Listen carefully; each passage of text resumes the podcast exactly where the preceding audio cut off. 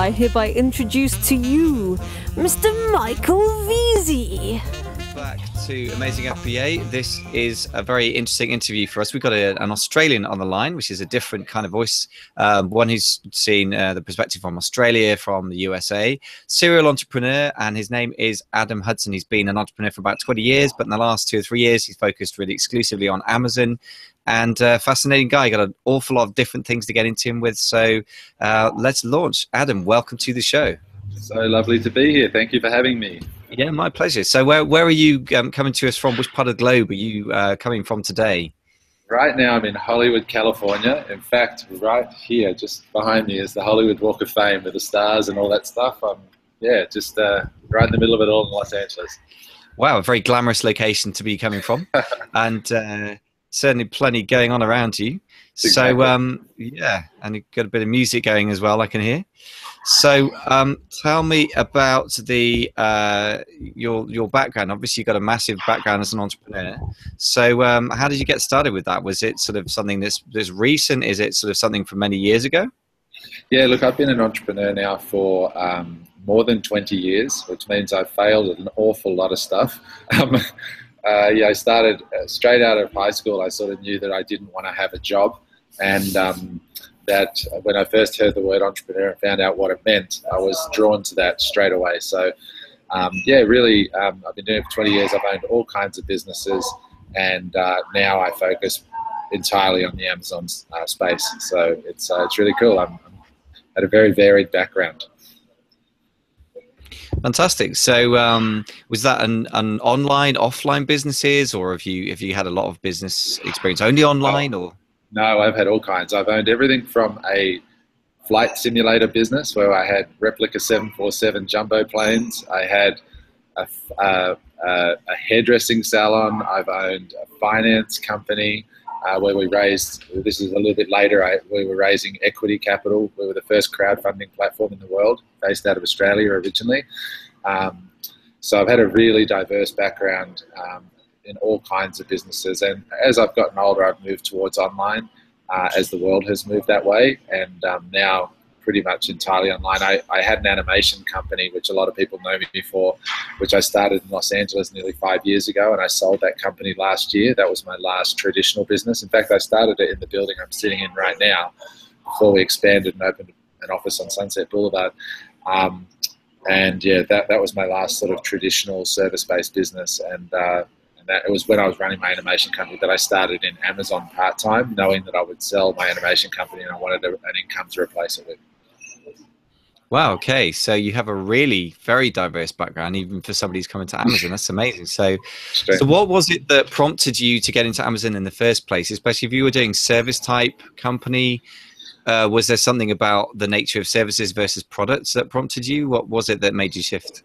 That's a great question, and the answer is very much so. There was two things that attracted me about products. One was my whole life I'd pretty much um, built services, and in the last ten years of my life, mainly digital products, so or finance. So finance, you don't actually build anything. Um, and so I wanted to do something where I could physically say, this is what I do and hold it in my hand. But the big draw of products um, was that it was the ultimate don't sell your time business.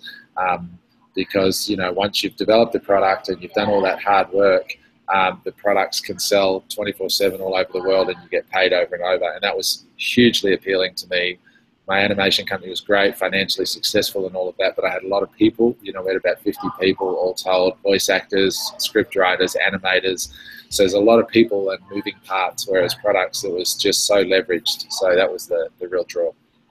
Okay, very interesting. Yeah, and I can certainly relate to that. I mean, I don't have a, a big business background like you have with uh, bricks and mortar sort of employees, but I have done a lot in the music industry. I've done a lot of conducting, and certainly there you've got a lot of moving parts. You've got say 60, 70 performers in an orchestra, and possibly like an amateur choir sometimes and stuff. I've done yeah, that can produce a hell of a lot of headaches, like 50 headaches, right? uh, I can relate to that. So, um, so what, what was it particularly about Amazon then? So I can understand the, the move from services to products because you work once, you got something tangible, which I can relate to as well. And you've got something where you work hard up front and then it, it keeps selling for you. But why Amazon specifically?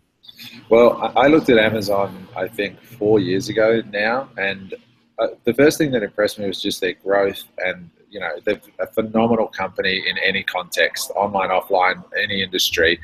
Those numbers were super impressive to me as a business guy who who lives and dies by spreadsheets. I'm the type of person who knows exactly what my margin is on anything because over the years I've, I've had to learn the difference between turnover and leftover. Um, and, um, you know, their numbers as a company were impressive. But um, what I really loved was three things. Number one is that you didn't have to build a website, which um, building websites could be challenging for a lot of people. I love the fact that you didn't have to find the customers because they already had them, and I love the fact that they handled all the fulfillment and shipping. Um, that that's a game changer. FBA just changed the rules uh, of of uh, product distribution. So.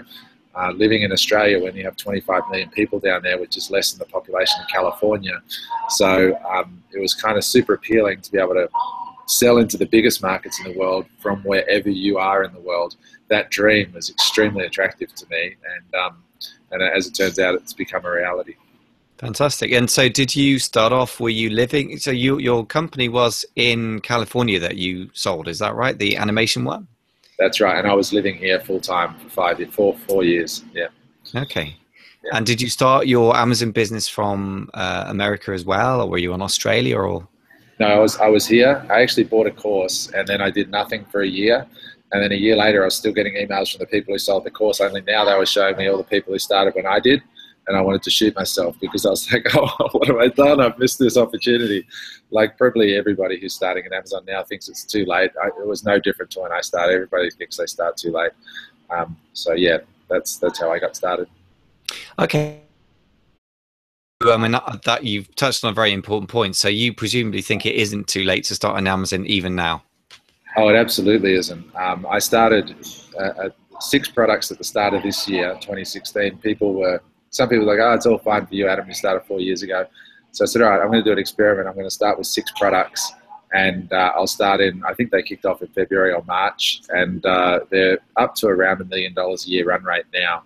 Um, and that was just starting at the start of this year. So um, it's absolutely not too late. There's so much opportunity out there, and, and, you'll see why I see opportunity as we go into this. I know what we're going to be chatting about. So there's always opportunity for people who have proper education and know what they're looking at. Um, most people don't and know what they're looking at in a real granular business sense. When you develop those eyes, it's never too late for people who have the right knowledge.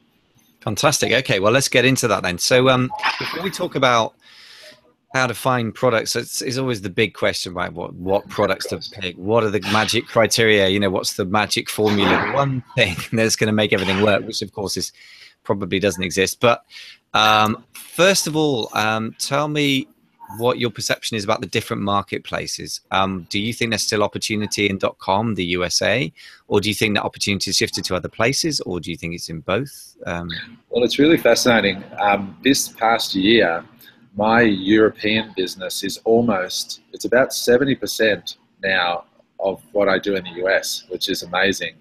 Um, and what's even more interesting is that my and we're going to be talking about ACOS and PPC, the cost of getting customers in Europe is a, about a third of what it is in the US for me, or a little bit less even.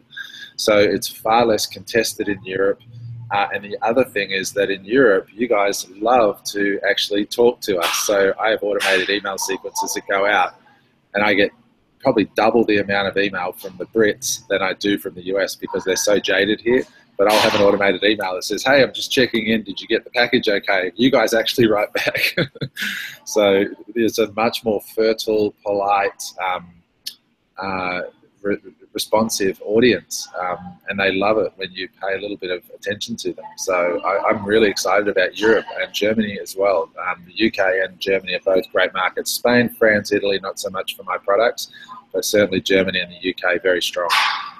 That's very interesting what you say, and I think this is um, it's very very interesting to hear you say that your sales volume. I, I presume you're talking about volume revenue yeah. is seventy percent in Europe uh, of the size of the US. So another pretty substantial, but. Um, that's one of those things that goes around, which I believe to start with, which is that the sales volume is always huge in America compared to the Europe. And actually, that's kind of being a bit of a myth, I think. Like people overlook Germany; it's actually bigger than the UK, and of course, because of the language barrier, if you're lazy, then you can kind of not look over the water from even from London, which is crazy because it's not very far. physically. But um, the other thing is interesting that does mirror my experience and that of my Amazon buddies who've been in the game, say, two or three years, is um, yeah, the advertising cost is way lower. And I think Way. that people overlook that at, at their peril, really. So, well, let's hold that thought. I think that's a really, really important point. I- I'm glad you've touched on ACOS and, and advertising costs. Um, just before we do that, let me just talk a little bit about the wider, the big picture before we go into the small picture. Are you in any other markets outside of .com and, and Europe, or is it just just No, I'm just in um, .com, and then I'm in Spain, Italy, Germany, France, and the UK. Okay, yeah, so fine. So that's I mean it's relevant. I think that's pretty much all of the audience that we have is, is relevant for them. And I know that there's one or two outliers who like trying out .jp, you know, in Japan and having great success, but that sounds like a hard nut to crack. So great. So let's focus in on Europe and uh, USA. So you've touched. Let's talk about the differences first between those markets because I think one of the big decisions you're going to make up front is which marketplaces you're going to start selling in. At least, okay, you may expand later. Um, what are the big pros and cons of dot .com versus the European marketplaces from your perspective? Well, you know, it's a, it's a really interesting question. I think, you know, the US is always very appealing because it's so big. Um, but along with being so big, uh, there's also a lot more competition.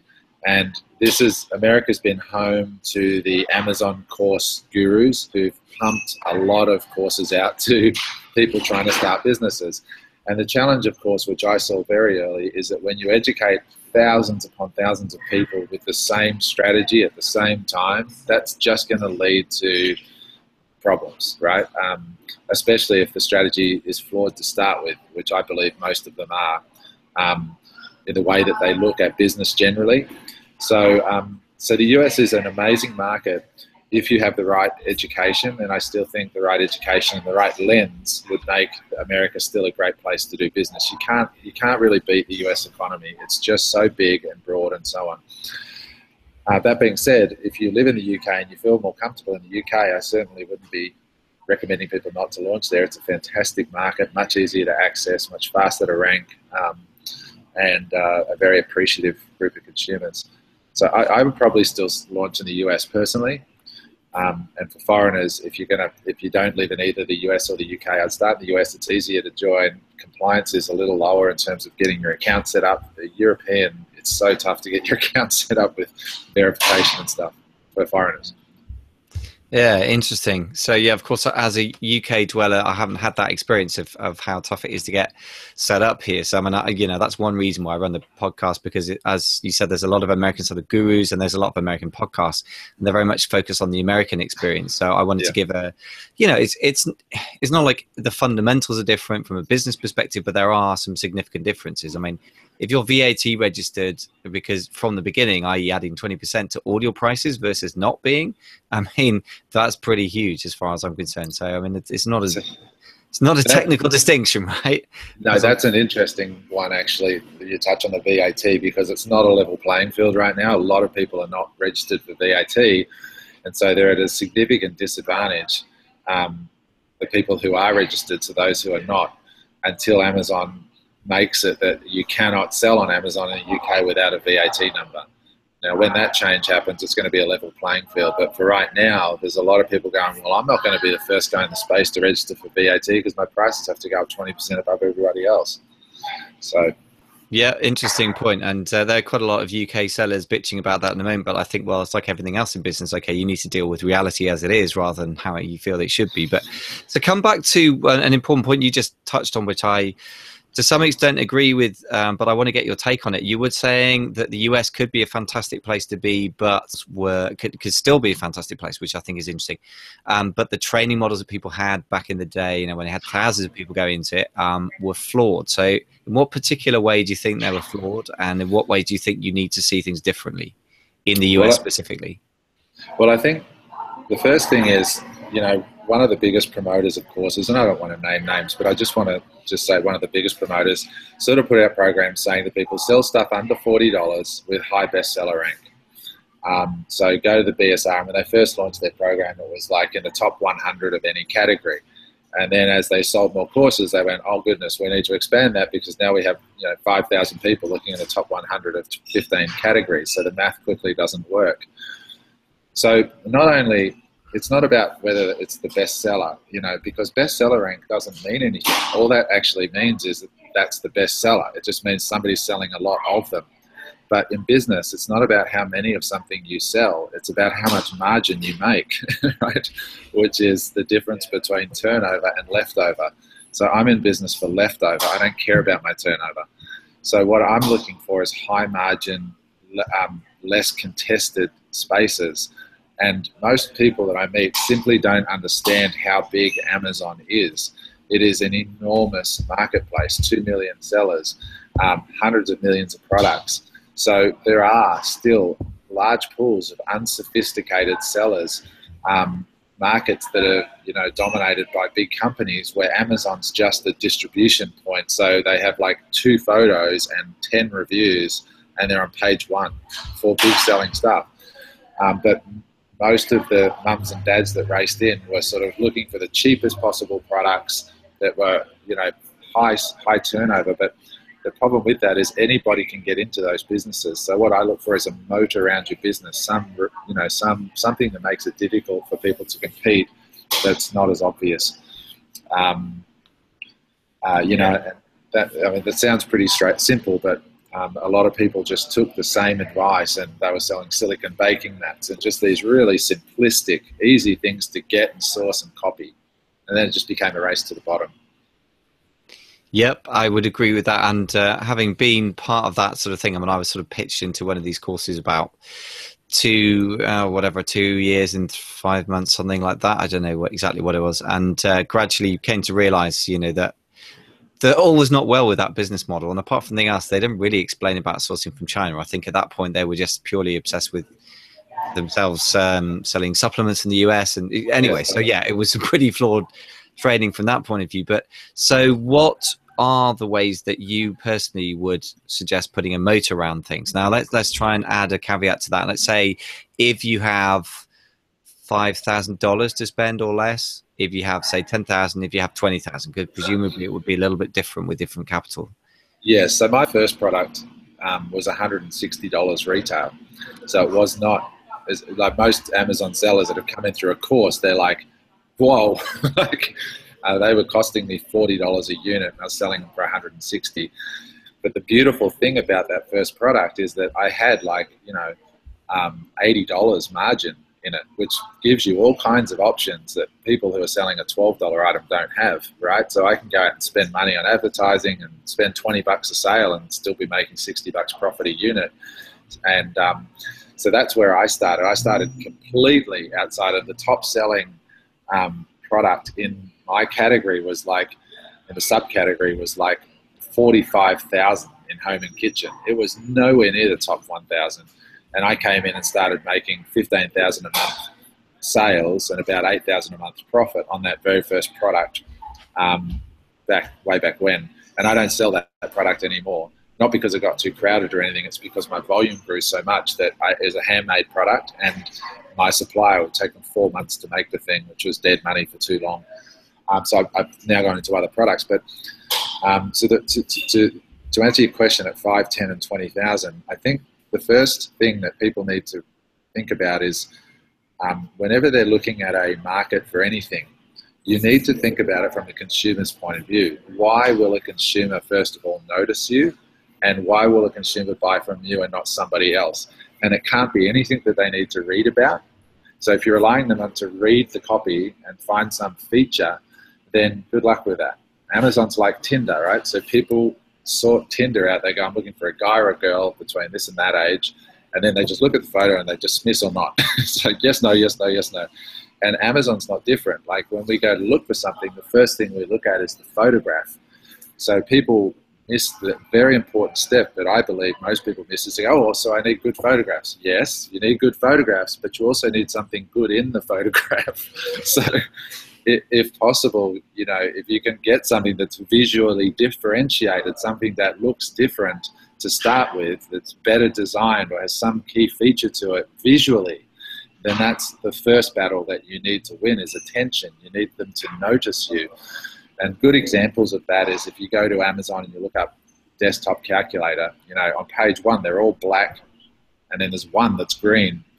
Um, by a company I've never heard of, but all the other ones are by Casio or Texas Instruments, except this one green calculator. If you look up car covers, they're all black or grey or blue, just plain, nothing on them. Whereas if somebody had a car cover that said The Beast or Dad's Machine or a bright pink, one that said My Princess's Car or something, it's going to stand out, you know? So the first thing is to think how can you innovate visually at the core design level? And if you can do that, then you've not throwing in an ebook or having a an optimized headline. Any idiot can do that who buys a $30 course on Udemy. How do you think like a customer?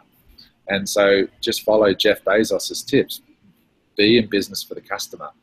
Um, and that's the big, big starting point. And, and with all this kerfuffle with reviews and everything in the last week, at the end of the day, the people who have the best products are still going to win in the long term. When all the hacks and black hatting's gone away, best products are going to win.